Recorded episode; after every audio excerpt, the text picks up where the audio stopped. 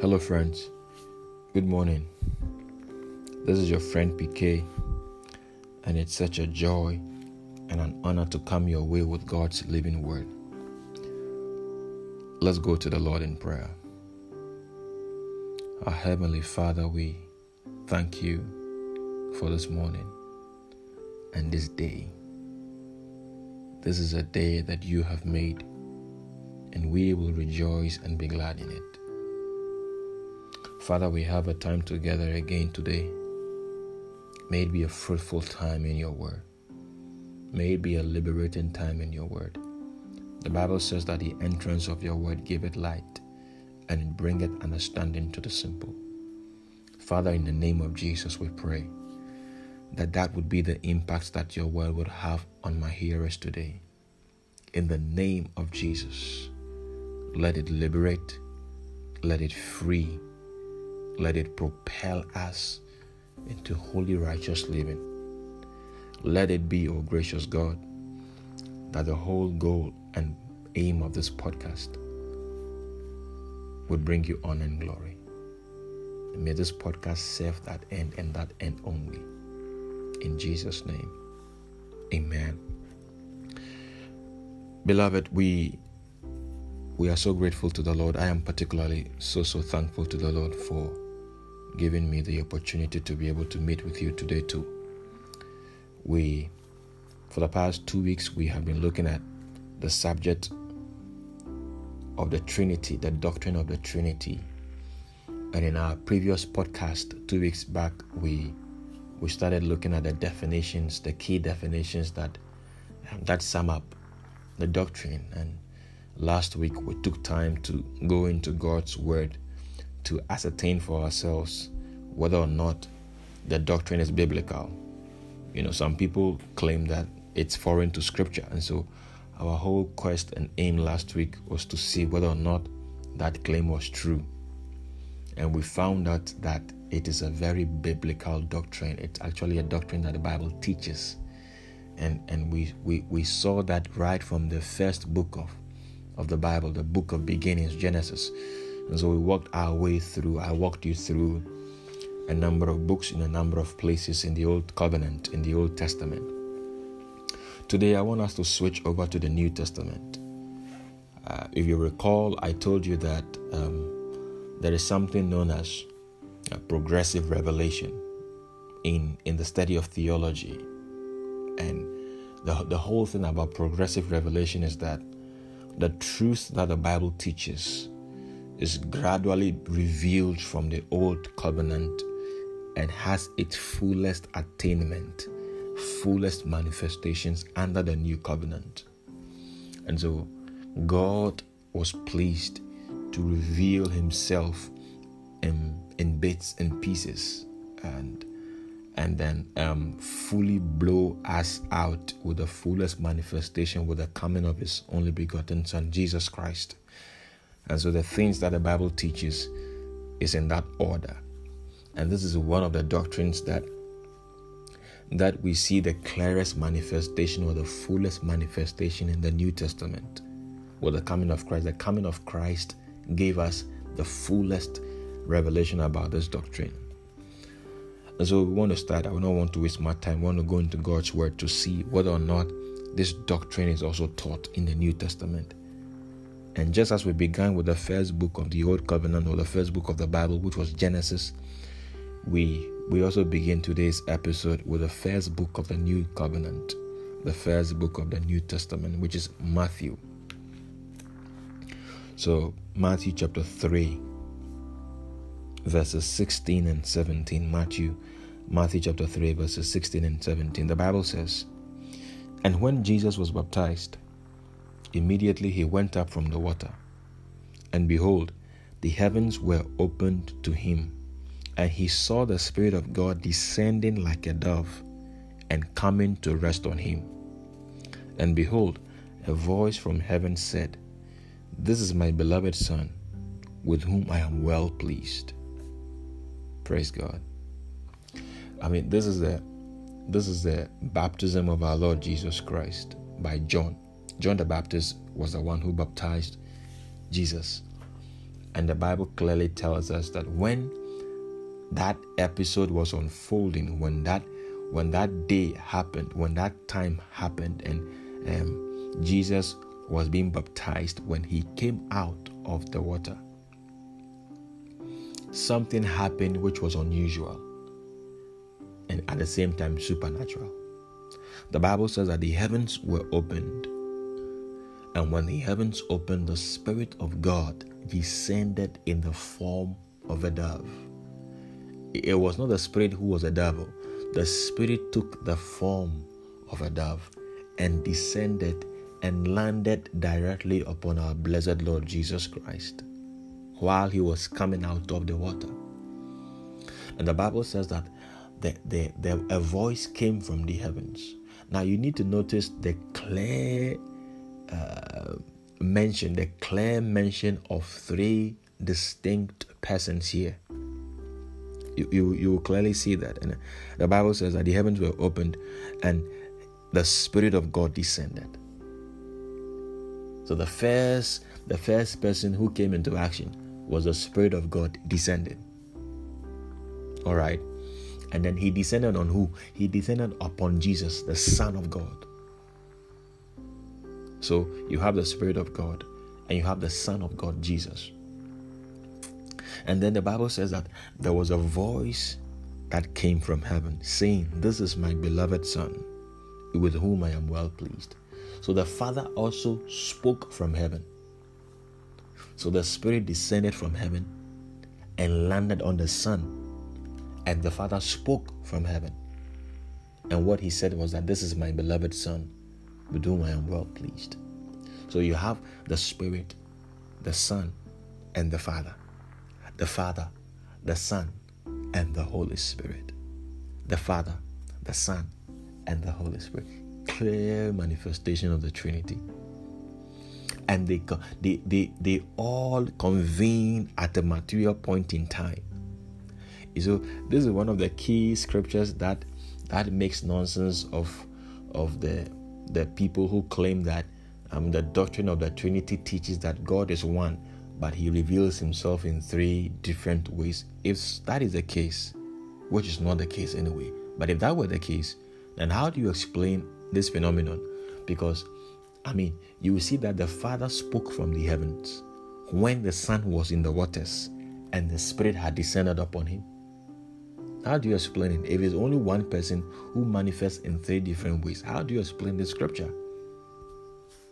Clearly teaches that there are three distinct personalities who make up the Godhead. And when Jesus was at the end of his life, he had risen from the dead, he had met up with his disciples, and he was giving them their marching orders, because Jesus pretty soon will be taken away from them. And so he was giving them their marching orders before he is whisked away. And so he says something in Matthew chapter 28. Matthew chapter 28 verse 19. This is what is known as the Great Commission. Listen to what Jesus says. "Go, therefore, and make disciples of all nations, baptizing them in the name of the Father and of the Son and of the Holy Spirit."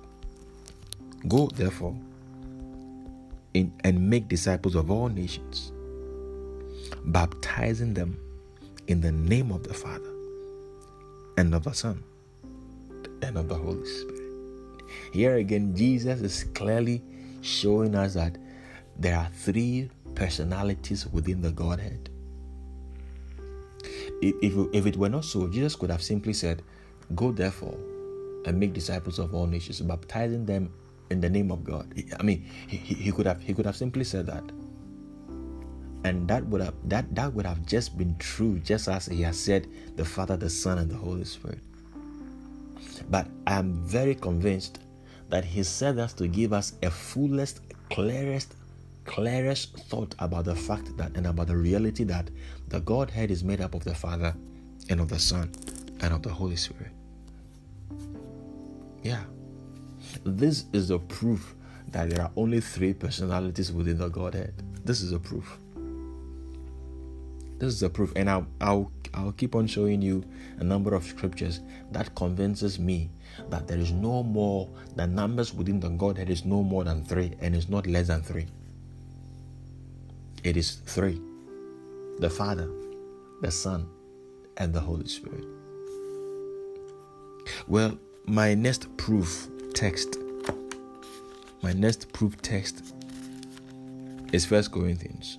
So turn with me to 1 Corinthians chapter 12. This is a popular chapter concerning spiritual gifts. It's a very wonderful chapter. 1 Corinthians chapter 12. We shall be reading from the verse 4 to 6. Before we read, I want you to understand something. In the New Testament, the writers of the New Testament, anytime they are referring to the Father, most often than not, when they are referring to the Father, they use the word God. And when they are referring to specifically the Lord Jesus, they use the word Lord. And so you find that through the writings of the New Testament. I mean, you will clearly see that anytime they want to refer distinctly to the Father, they use God. And when they want to refer distinctly to Jesus Christ, they use the word Lord. Yeah, of course, he was Lord. He was their Lord, and he is our Lord. And that is what the Bible says, that if you confess the Lord Jesus, you will be saved. You need to confess him as Lord. You need to confess him as Lord. And so 1 Corinthians chapter 12, verses 4 to 6. Now, there are varieties of gifts, but the same Spirit, notice, the same Spirit. And there are varieties of service, but the same Lord. And there are varieties of activities, but it is the same God who empowers them all in everyone. Let me take it again. Now, there are varieties of gifts, but the same Lord, the same Lord. And there are varieties of services, but the same Lord, same Lord. And there are varieties of activities, but it is the same God who empowers them all in everyone. Same Spirit, same Lord, same God. Same Spirit, same Lord, same God. Why would the writers of the New Testament, the human writers, why would they bother to make such distinction? Well, they will bother to make such distinction because that is a distinction that exists within the Godhead. There is a Father, and there is a Son, and there is a Spirit. It always amazes me that they put them on the same pedal. They had an understanding that was unique, that the Son was not any more greater than the Father, than the Father greater than the Spirit. No. No wonder Jesus says in John 10:30, I and the Father are one. We are one. They are one. They are the same. They have the same attribute. They have the same powers at their disposal. No one is greater than the other. Yeah. And so it is the same Spirit, it is the same Lord, it is the same God. Same Spirit, same Lord, same God. In the last verse of 2 Corinthians chapter 13. 2 Corinthians chapter 13. The same Apostle Paul. Listen to what he says. The grace of the Lord Jesus Christ and the love of God and the fellowship of the Holy Spirit be with you all. The grace of the Lord Jesus Christ and the love of God and the fellowship of the Holy Spirit be with you all. The grace of the Lord Jesus and the love of God and the fellowship of the Holy Spirit. The Lord Jesus, the love of God, and the Spirit. Again, it's impossible to separate these three people.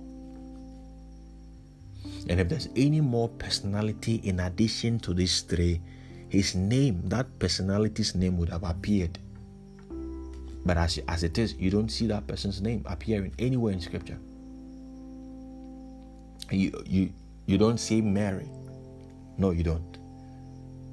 You don't see Mary. So we don't worship Mary. No. It's idolatry to worship Mary. It's an idolatrous, sinful thing to worship her. And by the way, she has not heard any one of the prayers that has been whispered to her since the beginning of the world. Not one of them. Yeah. We don't worship Joseph. No. The earthly father of Jesus. No, we don't. We worship the Father and the Son and the Spirit, because these are the distinct personalities who make up the Godhead. Ephesians chapter 4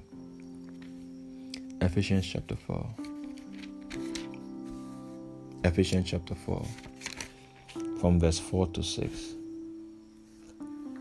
The Bible says, "There is one body and one Spirit, just as you were called to the one hope that belongs to your call. One Lord, one faith, one baptism, one God and Father of all, who is over all and through all and in all." Let me read that again. "There is one body and one Spirit, just as you were called to the one hope that belongs to your call. One Lord, one faith, one baptism, one God and Father of all, and is over all and through all and in all." This is a beautiful scripture. Paul says that there's actually Christians, we don't serve three gods. No, Paul says we serve one God. Anytime a Christian is baptized, anytime anybody becomes a Christian, that person is baptized into one God. He's baptized into one Lord, one faith, one baptism. And you see this from the verse 4. He says that it is one body and one Spirit. One body and one Spirit. We have been united by one Spirit, by one Lord, into one God, the Spirit, the Son, and the Father. I mentioned to you earlier that the New Testament writers, when they refer distinctly to God, they are referring to the Father. And when they refer distinctly to Jesus Christ, they use the word Lord. So the Spirit, Lord, and God, the Father, the Son, and the Holy Spirit. So it's actually a doctrine that the early Christians held to heart. And they realized that it was impossible to separate them. Anybody who attempts at separating them is doing a sinful thing. You can't and you shouldn't attempt. And it's equally a sinful thing to try to make one of them lesser than who it is. No.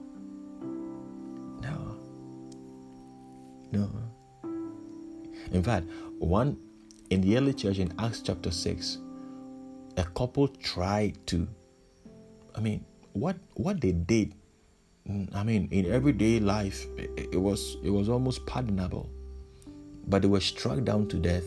And Apostle Peter says it's a sinful thing to lie against the Holy Spirit, because in effect, if you are lying against the Holy Spirit, you are lying against God. It's a sinful thing. You are lying against the Father. You are lying against the Son, just as you are lying against the Spirit. And they were struck down to death immediately, because the Holy Spirit is God. It's God. You don't dare to sin against Him, just as you don't dare to sin against God. Our sins took Jesus to the cross. That's how serious God is about sin. Sin took Jesus to the cross. And it was the sins of you and I that nailed Him to the cross. But praise be to God that you and I are now accepted as beloved by dint of the sacrifice of Christ. Praise God. Praise God. 1 Peter chapter 1. First Peter chapter 1, verse 2. This is how Apostle Peter also opens his letter. He says, according to the foreknowledge of God, according to the foreknowledge of God the Father, in the sanctification of the Spirit, for obedience to Jesus Christ, and for sprinkling with his blood. Let me take it again. According to the foreknowledge of God the Father, in the sanctification of the Spirit, for obedience to Jesus Christ, and for sprinkling with his blood.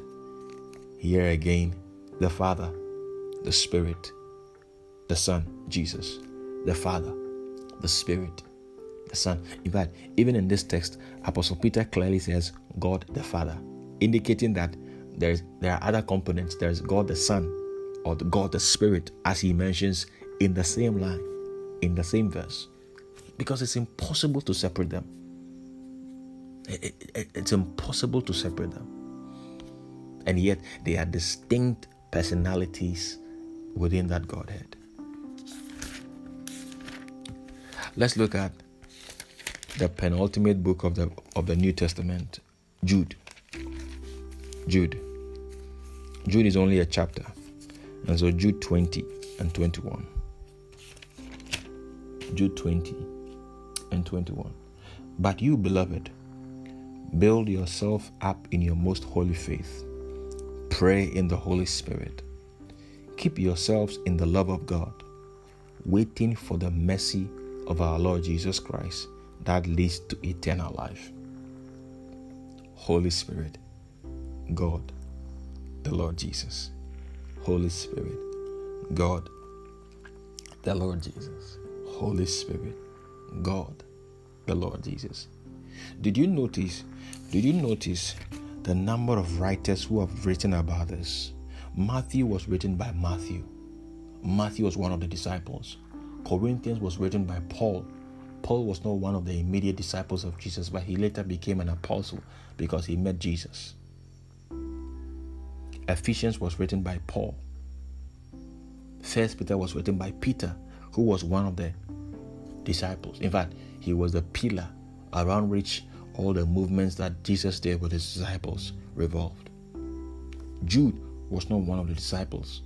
He was a half-brother of Jesus, who later became a follower of Christ when Christ had been taken away. And so it's not just one person. So you have a combination of people who were immediate disciples and people who later became disciples after Jesus had gone. And they all speak to one thing. They all affirm one thing. They all explain, and they are trying to communicate this truth to us, that the Godhead is constituted by three distinct personalities. They are saying the Godhead is constituted by three distinct personalities. I say that again. These writers are telling us that the Godhead is constituted by three distinct personalities. And who are they? The Father, the Son, and the Holy Spirit. It is not, as Muhammad said, that is Jesus, Mary, and God. No, that's not the Trinity. And it's unbelievable that something as basic as this Christian doctrine, which the Bible clearly teaches, somebody would come after 600 years and say, well, it's false. And it's not true, and so you shouldn't follow, and so those who are following are going to hell. It's intriguing. I can't wrap my mind around it, because you were not there. You didn't walk with Jesus, but these are men who walked with Jesus, and these are people who became followers of Jesus, who were close to the people who were very close to Jesus.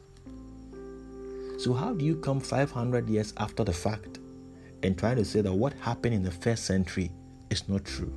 And it's false. What we claim to be true now is false, because it wasn't so. When people who were walking with a man in and out are given a testimony that this is the real situation, I choose to believe an eyewitness than a hearsay.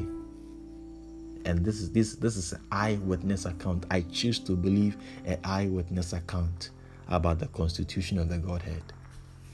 And so the decision is yours to make, actually. Yeah. I mean, my whole endeavor in this whole podcast, in this series of teachings about the doctrine of Trinity, is to prove to you, I'm not in to convince, because I can't convince. It is the work of the Holy Spirit to convince and to apply it to your heart. But I'm only using these truths that I see in the Word of God as a proof to you that this doctrine, not only is it foundational, but it's biblical. And so after having said all these things, the decision is rather yours to choose either to believe or to disbelieve. And there are consequences for each of the belief, each of the decision you take. There are consequences for it. If you choose to believe and embrace this truth and confess Jesus as your Lord and Savior, and He becomes your treasured Lord and Savior, and then He births you into that same one body, then you are a treasured possession. Not only do you have hope here in life, but the biggest of and the most wonderful of the hope is post-life, where now you spend time in eternity in the presence of the Father, the Son, and the Spirit. But if you reject this truth, well, the consequences is you will spend eternity outside of the presence of this Father, the Son, and the Holy Spirit. Yeah. But I beseech you, by the mercies of God, to embrace this truth. Take up, listen to the podcast over and over and over again, and pray over them. And ask the Holy Spirit to remove every scale from your eyes. Ask the Holy Spirit to apply these truths to your heart and cause Him. Tell Him to show you. He's going to show you. As you read the scriptures, as you pray, He would help you. And it's my prayer that you will receive help from heaven. Let's pray. Father, thank you so very much for this morning, for this privilege you have given us to bring the concluding part in this series of teachings about the doctrine to an end. We have ended it, but we have not in any way exhausted all the truths that your word can teach. We are only restricted and restrained by time. A day is coming in our lives where we shall stand before this Trinity and see them clearly for who they are. Oh, what joy that day would be. And it's my prayer that every one of these listeners of mine would also join the host who would be whisked away into eternity to behold and to worship this blessed Trinity. Thank you in Jesus' name. Amen. Beloved, we have come to the end of another exciting journey into a very difficult doctrine. It's a thorny doctrine, I know. A difficult one, I know. A controversial one, I know. Nevertheless, it is true and it's biblical. And so, until I come your way next week with God's true word, may the Lord bless you and keep you. May the Lord make His face to shine upon you. May the Lord lift His countenance upon you and give you His peace, even now and forevermore. Bye-bye.